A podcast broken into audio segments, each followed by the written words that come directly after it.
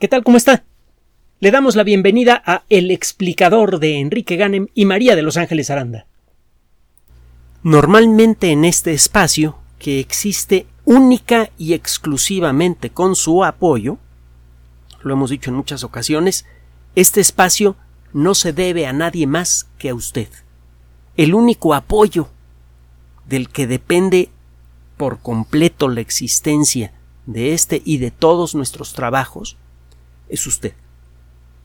A lo largo de los años hemos aprendido a no depender de, uh, terceros porque frecuentemente existen intereses que se tratan de filtrar en el tipo de, de información que damos o en el estilo que usamos para dar esa información. Nunca lo hemos permitido.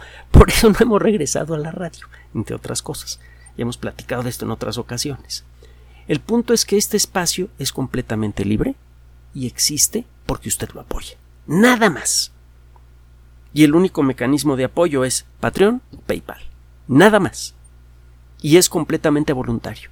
Tenemos una cápsula pública y una cápsula adicional para las personas que nos ofrecen su apoyo regularmente y la única manera de hacerlo regularmente es a través de PayPal. No conocemos otro, otro mecanismo. Pero bueno, eh, normalmente le, decía, nos gusta tocar temas que nadie más toca. Hemos tratado de enfocar este espacio ofreciéndole perspectivas personales sobre la importancia del conocimiento científico, su impacto en la sociedad, su impacto en nuestra vida personal, nuestra vida íntima. Pero siempre tomando como punto de partida lo que está sucediendo en la frontera del conocimiento. Buscamos en revistas científicas de frontera para traerle a usted noticias importantes que nadie más está o casi nadie más está mencionando. Los medios de comunicación masiva en, eh, en, general son extraordinariamente safios en materia científica, no solamente en el entendimiento de los elementos básicos de la ciencia, sino del papel social del conocimiento científico, que siempre ha sido profundamente revolucionario y, de interés social, es decir, de mejorar la calidad de vida de todos. Mejorar, no mejorar a unos y dejar a otros atrás, no, no, no, mejorar la calidad de vida de todos. Es el objetivo de la ciencia. Bueno, el objetivo social de la ciencia. Le digo esto porque es raro que tomemos un tema que esté en boca de todos en este momento.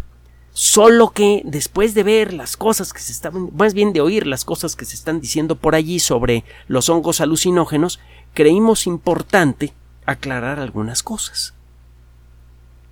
En los últimos años se ha tratado de tomar una actitud menos restrictiva contra cierto tipo de sustancias que alteran el comportamiento, en particular contra la marihuana, por ejemplo. Y existen muchos argumentos sobre si sería más fácil controlar el crimen organizado eh, eh, eh, recortándole ingresos, haciendo, legalizando la marihuana, etcétera. No vamos a meternos mucho en, ese tipo de detalles, los argumentos son bastante tontos. si usted le quita el negocio de la marihuana al crimen organizado, pues se va a buscar otro tipo de negocios, que de hecho ya lo han hecho. Entonces, el problema del crimen organizado tiene otras fuentes, tiene que ver entre otras cosas, con un sistema social profundamente injusto que condena a personas inocentes a una vida de maltrato y de, y, de pobreza sin motivo alguno. Es, es, un problema que tenemos que resolver este siglo, a ver cómo demonios le hacemos, o no va a haber siglo XXII, cuando menos no con especie humana. Sí va a haber, pues, sí lo vamos a resolver, pero. El, el punto es que se ha hablado de la posibilidad de liberalizar el uso de la marihuana para fines recreativos, etcétera, etcétera, y se habrá dado cuenta que en lo personal no encuentro motivos para eso, porque la marihuana es una... el, el, el tetrahidrocannabinol, componente activo de la marihuana, es una sustancia potencialmente muy peligrosa. Es una sustancia que sí a veces produce una sensación de relajamiento, de bienestar, etcétera, eh, que, no parece producir un, problema serio de adicción. La realidad es que la adicción a la marihuana puede ser tan intensa como la adicción, adicción al tabaco. Simplemente hay que ver cómo la gente que consume regularmente marihuana defiende su hábito. Pues lo defiende igual que el tabaco. el, eh, fumar marihuana es tan peligroso como fumar tabaco en términos de cáncer y otras enfermedades. Gente que cree que el, fumar marihuana no causa cáncer, eso es falso. Este, y hay eh, mucha gente cree que el consumir eh, marihuana es siempre seguro y eso es muy falso. En el caso de, de, la, marihuana existe siempre la posibilidad, aunque lo haya consumido usted por años, que se produzca lo que se llama un mal viaje, formalmente hablando un ataque psicótico. Un ataque psicótico puede hacer que en minutos sea usted eh, eh, candidato inmediato o candidata inmediata para ingresar a una sala de urgencias. En muy poco tiempo puede usted tener una situación de ansiedad extrema, de pérdida de contacto con la realidad, de eh, comportamiento violento, pulso acelerado, presión sanguínea elevada y puede usted morirse en muy poco tiempo. Y eh, aunque la lleven a una sala de terapia intensiva y le den el tratamiento, puede usted no salir de ese ataque psicótico se queda usted esquizofrénico. En pocas palabras, pierde usted el contacto con la realidad. Bueno, se supone que los hongos alucinógenos son aún más seguros. Y eh, bueno, vamos a aclarar eh, un poquito cómo está el rollo de los hongos alucinógenos. Para comenzar, hay que decir que hasta hace poco México gozaba de la presencia de uno de los científicos más reconocidos en todo el mundo en materia de micología de hongos, el doctor Teófilo Herrera Suárez, que permaneció activo casi hasta los 100 años y a pesar de que estuvo 30 años, una cosa así, con Parkinson, seguía trabajando, seguía yendo todos los días al instituto de, biología, lo llevaba eh, su sobrino o alguna otra persona que lo ayudaba, y seguía preparando sus materiales para presentar en congresos y artículos de investigación y, con reconocimiento internacional. Todo, un caballero, además, una de las personas más dulces que he conocido en la vida. El escritorio que tenía el doctor Herrera en su, en su laboratorio de investigación estaba lleno de cosas inesperadas. Siempre abrían los cajones y estaban llenos de dulces, de golosinas de todo tipo para poderle ofrecer a la gente que iba a visitarlo. Bueno, total, un super personaje el doctor Herrera. En, el doctor Herrera, pues llegó a, desde luego, a, conocer a fondo, entre otras cosas, el caso de la psilocibina, la sustancia activa de varias especies de hongos que producen este asunto de alucinaciones. En, eh, llegó a conocer a María Sabina, etcétera, etcétera. En, eh, las historias de María Sabina y la fama que tienen los hongos alucinógenos en México, etcétera, etcétera, ha llegado a hacerle creer a la gente que existe una especie o un grupo pequeño de especies de hongos alucinógenos que nada más existen en México o que los mejores son los que hay en México. A ver, existen más de 100 especies de hongos que contienen este compuesto en distintas eh, concentraciones. El que parece ser más potente, el que parece tener más psilocibina por gramo de peso, es una especie que encuentra usted en el noroeste de los Estados Unidos, de la costa de los Estados Unidos. Se llama Psilocibe azurescens. Psilocibe se escribe pues, como suena, con P al principio y con Y, psilocibe. Y azurescens se escribe la primera S, en realidad es una Z, y en eh, lleva una SC. Entonces, para comenzar, pues, los hongos más potentes no están aquí en México y no son exclusivos de nuestro país. Los encuentra usted en una buena parte de, los Estados Unidos, por ejemplo. Crecen en grandes cantidades en ambientes, eh, en pastizales eh, que son fertilizados con ah, excremento de vaca les gusta especialmente a, estos hongos crecer en esos ambientes. Y eh, bueno, en la década de los 50, un banquero que también era aficionado a los hongos, hay, hay, mucha gente que le gusta la micología por distintos motivos, hay hongos de veras muy bonitos, son muy fotogénicos. Hemos eh, publicado en algunas ocasiones en nuestras redes sociales videos de personas que se dedican a fotografiar distintas especies de hongos y las imágenes son verdaderamente bellísimas.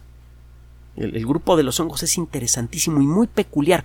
Eh, los hongos originalmente eran clasificados como vegetales y ahora sabemos que forman su propio reino. Genéticamente, bioquímicamente, evolutivamente, forman un grupo tan diferente de nosotros como de las plantas. La distancia genética que hay entre todos los, eh, todos los animales, no solamente los vertebrados, y los hongos es la misma que hay entre los hongos y las plantas, más o menos. Aunque parezcan plantas, no tienen nada que ver con las plantas.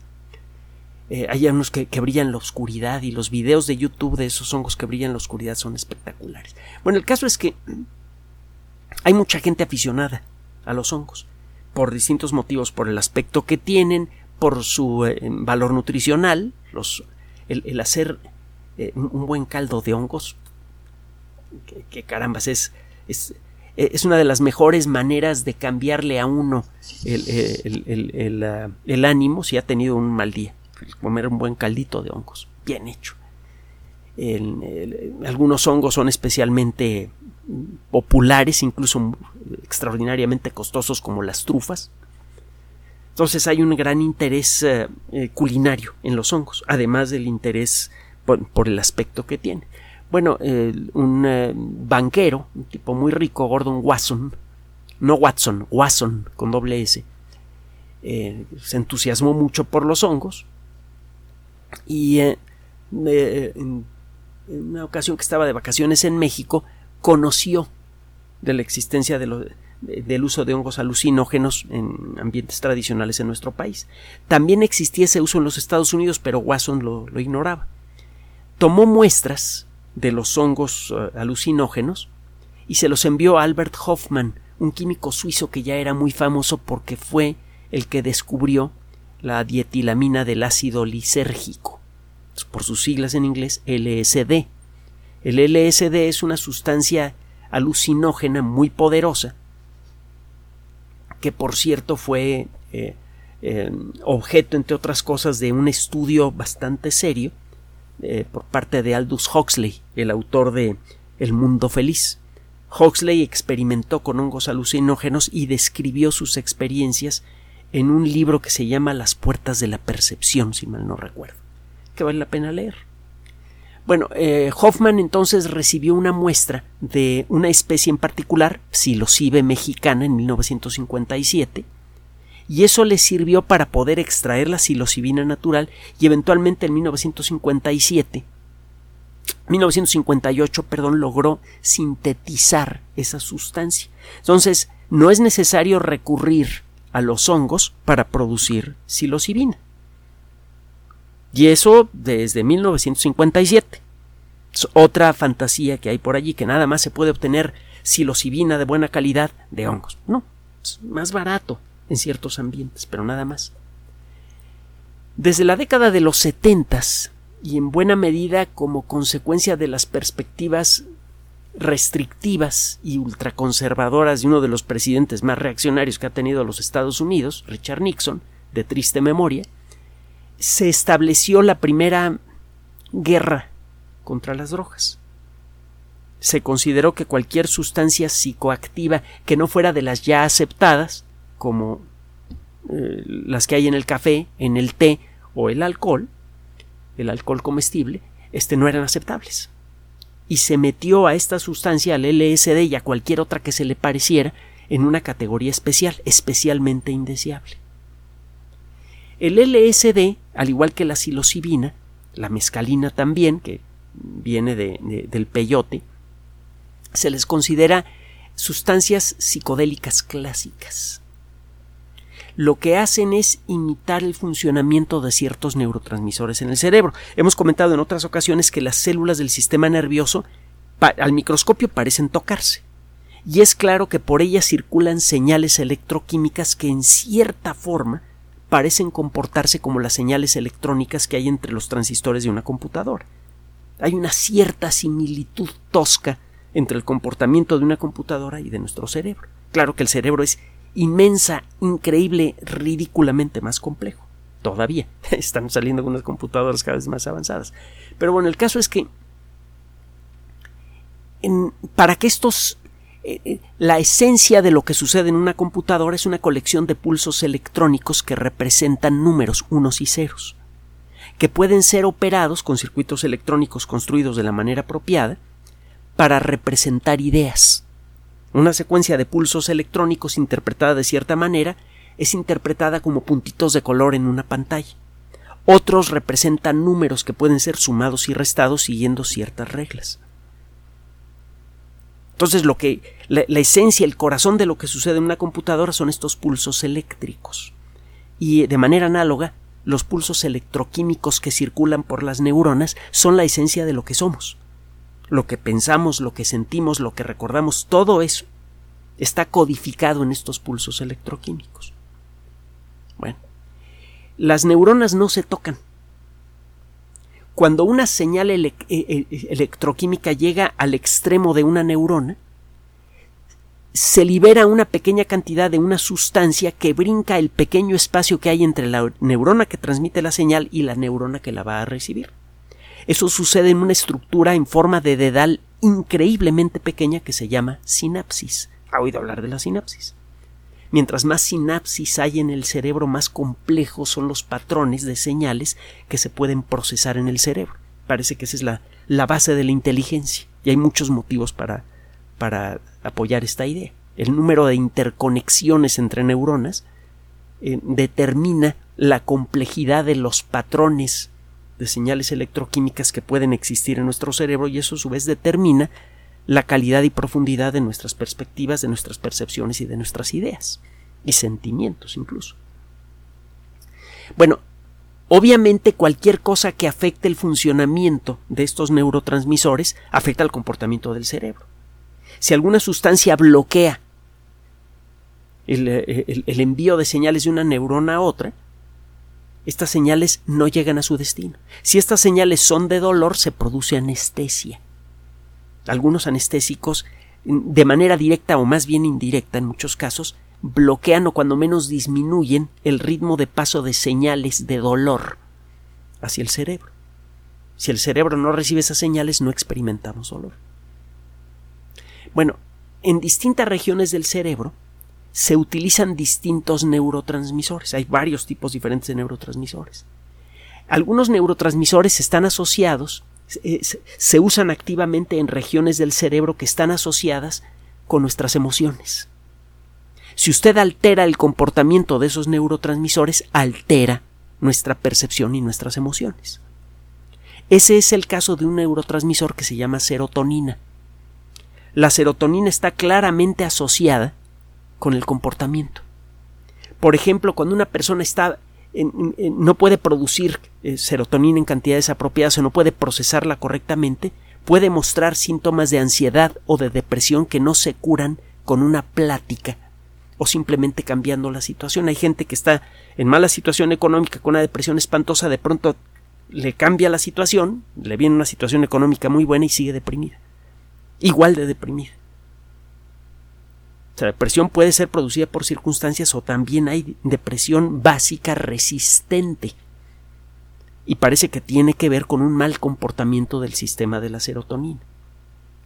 Si usted, si se produce demasiada serotonina en ciertas regiones del cerebro o no se procesa adecuadamente, el cerebro empieza a ver cosas que no existen, a sentir cosas que no están allí y a sentir emociones nuevas. Eso es lo que hace el LSD. El LSD lo que hace es que eh, produce una sustancia que realiza el mismo efecto que la serotonina, pero con más intensidad. Cuando una neurona que va a transmitir serotonina lo hace, este, cuando recibe una señal electroquímica y, eh, se prepara para aventar serotonina a la, célula receptor en la sinapsis, lo que hace es enviar un chisguetito chiquitito ultramicroscópico de serotonina. Esas pocas moléculas son atrapadas por unos sensores especiales, por unas moléculas receptoras en el interior de la sinapsis de la célula receptora, y eso hace que la célula se active durante un ratito. Al cabo de poco tiempo esa serotonina es degradada y eso hace que la neurona receptora no se quede activa más tiempo del debido. Si este proceso falla, se alteran las emociones, Si este proceso falla, la célula receptora se queda activada más tiempo del debido. Si esto le pasa a muchas células de la región del cerebro que tiene que ver con la memoria visual, con la memoria olfativa o con las emociones, empieza a tener alucinaciones, empieza a ver cosas que no están allí, o a oler cosas que no, que no existen. Eh, eso es lo que hace el LSD. Se produce en su, el LSD al ser procesado por las neuronas produce una sustancia que actúa igual que la serotonina, pero que no puede ser degradada con la misma rapidez. Eso hace que las células que reciben esas señales químicas que parecen de serotonina se queden activas más tiempo del debido. Y eso genera pues, lo que le acabo de comentar. Bueno, en la psilocibina hace, eh, eh, hace esencialmente lo mismo. Eh, la psilocibina se rompe en una molécula que se llama psilocina. Psilocina. Y esta sustancia tiene un comportamiento muy similar a la serotonina. Entonces, si efectivamente entendemos químicamente, aunque sea de manera tosca, por qué la psilocibina puede inducir alucinaciones que además afectan el comportamiento. Una de las consecuencias que tiene el sobreactivar el cerebro con este tipo de sustancias, con sustancias que imitan el comportamiento de la serotonina, es que se pueden llegar a confundir las emociones. Hay una condición que se llama sinestesia, cuando la gente dice que puede oler un color, que un color le produce una sensación olfativa. Esta mezcla de señales en el sistema nervioso es producida porque están eh, está trabada la parte del sistema nervioso que se dedica a procesar información del exterior. Se están recibiendo muchas señales olfativas y señales eh, luminosas que realmente no existen, porque las células que se encargan de procesar esas señales están sobreactivadas porque hay una sustancia parecida a la serotonina que está eh, estimulando continuamente estas células. Mm, se entiende cuál es el mecanismo de acción de la psilocibina es parecido al del LSD. El LSD normalmente no produce alucinaciones graves, produce alucinaciones que parecen agradables, de colores. La gente que toma LSD muchas veces no, no se vuelve violenta, porque hay gente que toma cierto tipo de drogas, por ejemplo la cocaína, que puede volverse mucho, muy violenta. Un caso de, de ya viejo, de la década de los ochentas, de un un tiroteo que ocurrió en los Estados Unidos, vaya noticia, en, eh, en, eh, Florida, y una persona que estaba supercargada con cocaína y estaba reventando de tiros para todos lados. Y eh, la policía no tuvo de otra más que responder a las acciones de esta persona que tenía ya 33 disparos de 9 milímetros, que es un calibre bastante respetable en el cuerpo, y seguía disparando.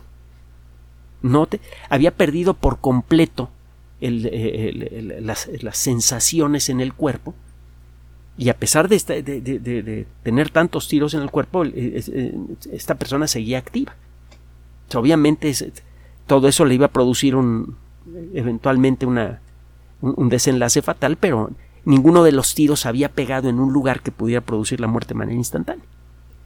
Eso es lo que puede producir una sustancia que afecta el comportamiento de mala manera, como la cocaína. Se supone que el LSD no produce esto y que la psilocibina tampoco. Y en la mayoría de los casos esto es cierto. De hecho, hay varios estudios que se han hecho en los últimos años sobre los efectos de la psilocibina en ciertas circunstancias.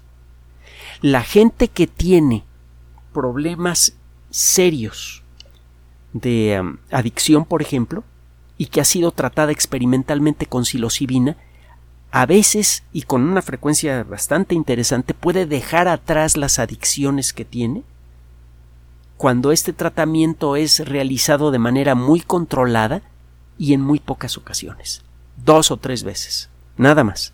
Dos o tres sesiones de psilocibina pueden, en las circunstancias apropiadas y apoyadas con una terapia, una eh, eh, terapia oral, platicada, con un médico experto pueden hacer que una persona deje el tabaco, que es uno de los, una de las eh, adicciones más difíciles de, soltar.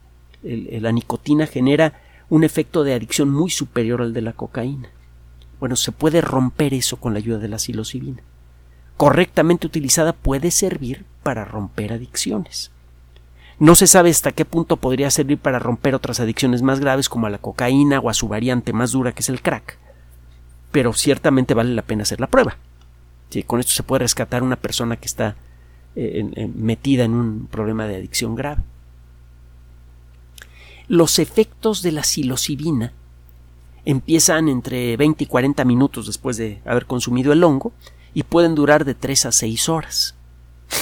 Eh, efectivamente, como consecuencia de, eh, de la ley que, bueno, de un acta que se llama el Acta de Sustancias Controladas firmada por el presidente Richard Nixon en 1970, la psilocibina ha sido clasificada como una sustancia ultra peligrosa que no se debe utilizar ni siquiera para investigación. Esto poco a poco se ha ido suavizando como consecuencia de la evidencia clínica que ha ido apareciendo. Si efectivamente han ocurrido eh, varios estudios, con permiso de las autoridades de los Estados Unidos, desde luego, que sugieren que la psilocibina correctamente utilizada puede tener un gran valor terapéutico en ciertas circunstancias. Eh, hay eh, un estudio en particular que fue publicado en el 2022 que en, la, revista de medicina de Nueva Inglaterra, esto fue publicado el 2 de noviembre de 2022 en el New England Journal of Medicine, una revista de la que hemos hablado en muchas ocasiones, en, donde se ve que realmente en, en dosis pequeñas, en ambiente controlado, el uso de psilocibina realmente ayuda entre una y tres dosis de psilocibina, no más, junto con terapia cognitiva, una terapia, forma de terapia platicadita, muy bien diseñada, la gente deja de fumar y también se reduce sustancialmente y de manera aparentemente muy duradera la depresión y la ansiedad resistentes a tratamiento. Hay tratamientos estándar para la ansiedad y la depresión que funcionan en general muy bien, pero hay variedades de ansiedad y depresión que no ceden a esos tratamientos. Bueno, parece que en muchos casos, no en todos, con estos tratamientos que involucran dos o tres dosis, cuando mucho, bajo vigilancia médica estricta, sí ocurre un cambio importante en la actitud de la persona. Vuelvo a insistir, de una a tres dosis. El uso recreativo de la psilocibina puede tener otros problemas. Uno de los problemas de la psilocibina importante es la posibilidad de un mal viaje. Si una persona ha tenido algún episodio psicótico en el pasado en donde ha perdido por completo el control de las emociones y el contacto con la realidad, es muy peligroso usar psilocibina porque puede dispararle un evento similar y un evento del cual a lo mejor no regresa o no regresa en mucho tiempo, cuando menos. Se queda internado en un hospital psiquiátrico por probar algo que se supone, dicen por allí, es seguro. Hay con cuidado. Eh, otra posibilidad es que la psilocibina puede aumentar algo la presión sanguínea y eso puede generar problemas en el corazón, problemas en los ojos, puede empezar a tener usted problemas de destrucción de la retina como consecuencia de este incremento de la presión, eh, puede empezar a tener problemas eh, circulatorios en el cerebro, microinfartos que eventualmente pueden producir demencia, de alguna forma de demencia. Entonces no es algo con que convenga jugar y menos de manera regular, sobre todo sin control médico. Y bueno, puede tener problemitas que en cierto modo son menores como náusea, vómito, este de dolores estomacales, dolores de cabeza, etcétera, etcétera. En Otro de los problemas que empiezan a crecer en los Estados Unidos es que algunas especies muy comunes de hongos que producen psilocibina se parecen mucho a un eh, hongo de aspecto muy atractivo y que es especialmente peligroso. Varios hongos del género Amanita son excepcionalmente peligrosos. Hay uno en particular, Amanita valoides, que basta con una mordida relativamente pequeña para meter en el cuerpo una sustancia que empieza a destruir el hígado. Y sin hígado usted no puede vivir. Y aunque sea una sola mordidita, su hígado desaparece al cabo de un tiempo. Esos hongos venenosos son especialmente peligrosos y se parecen mucho a los hongos que producen psilocibina. Entonces hay gente que como ha oído que los hongos no son peligrosos y que las experiencias de hongos alucinógenos son muy agradables y que ayudan a la depresión y todo eso, eh, se buscan su propia solución natural en lugar de recurrir a un médico y eh, se envenenan. Es posible tratar el envenenamiento con amanita, amanita faloides o amanita muscaria, que también es otra especie de amanita que es muy peligrosa, pero no siempre funcionan estos tratamientos ¿eh? y además no son agradables y no son de corta duración, ni baratos. Entonces, en suma, lo que se dice con respecto a los hongos alucinógenos es irresponsable, igual que la marihuana. Es cierto que el grado de riesgo, tanto individual como social, del consumo de, eh, en términos estadísticos, del consumo de marihuana o de hongos alucinógenos es bajo. La probabilidad de que alguien que fuma marihuana se vuelva loca y empiece a dispararle a todo lo que se mueva es muy baja, pero pasa vienen los ataques psicóticos que son impredecibles y cuando eso pasa no hay forma de saber qué es lo que va a hacer una persona. Pero puede ser algo muy violento. Y lo mismo pasa con los hongos alucinógenos. Y aunque eso no pase, aunque el riesgo social no se realice y estas personas no empiecen a lastimar a otras, o tengan un accidente en el que lastiman a otras personas o lo que usted quiera, estas personas pueden quedarse por días o años en una sala psiquiátrica como consecuencia de un ataque psicótico.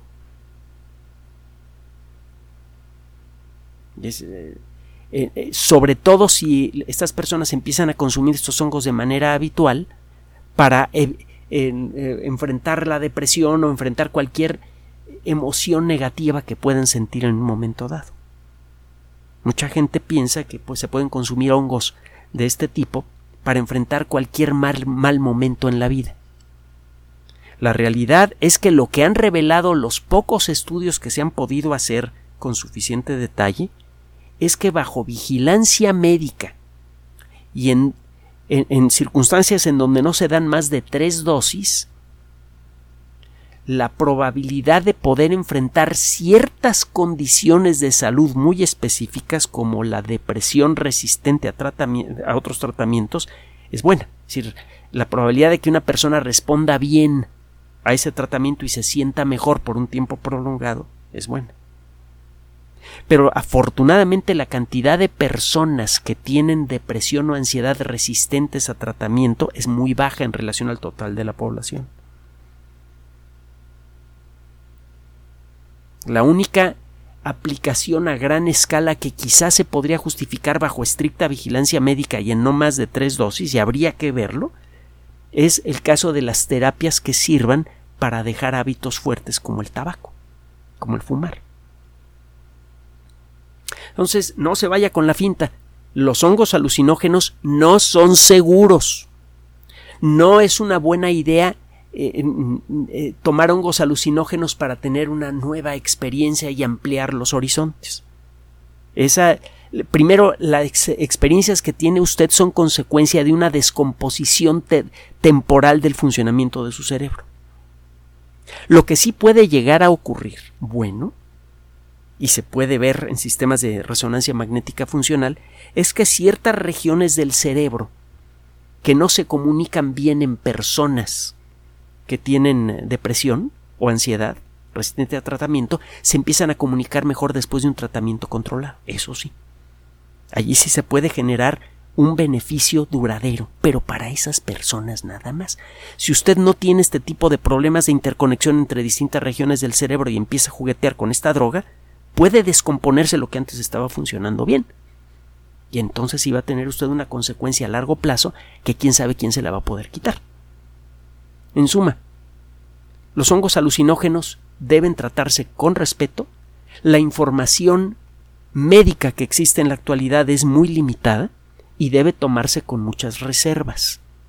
El anuncio reciente eh, de la FDA que eh, acaba de aprobar el, uso de la psilocibina como una terapia de frontera debe tomarse con mucho cuidado. Ese anuncio de la FDA lo que dice es la psilocibina puede convertirse en una ayuda práctica. Hay que investigarlo. Vale la pena investigar el uso de la psilocibina para ciertos casos muy peculiares de depresión y ansiedad.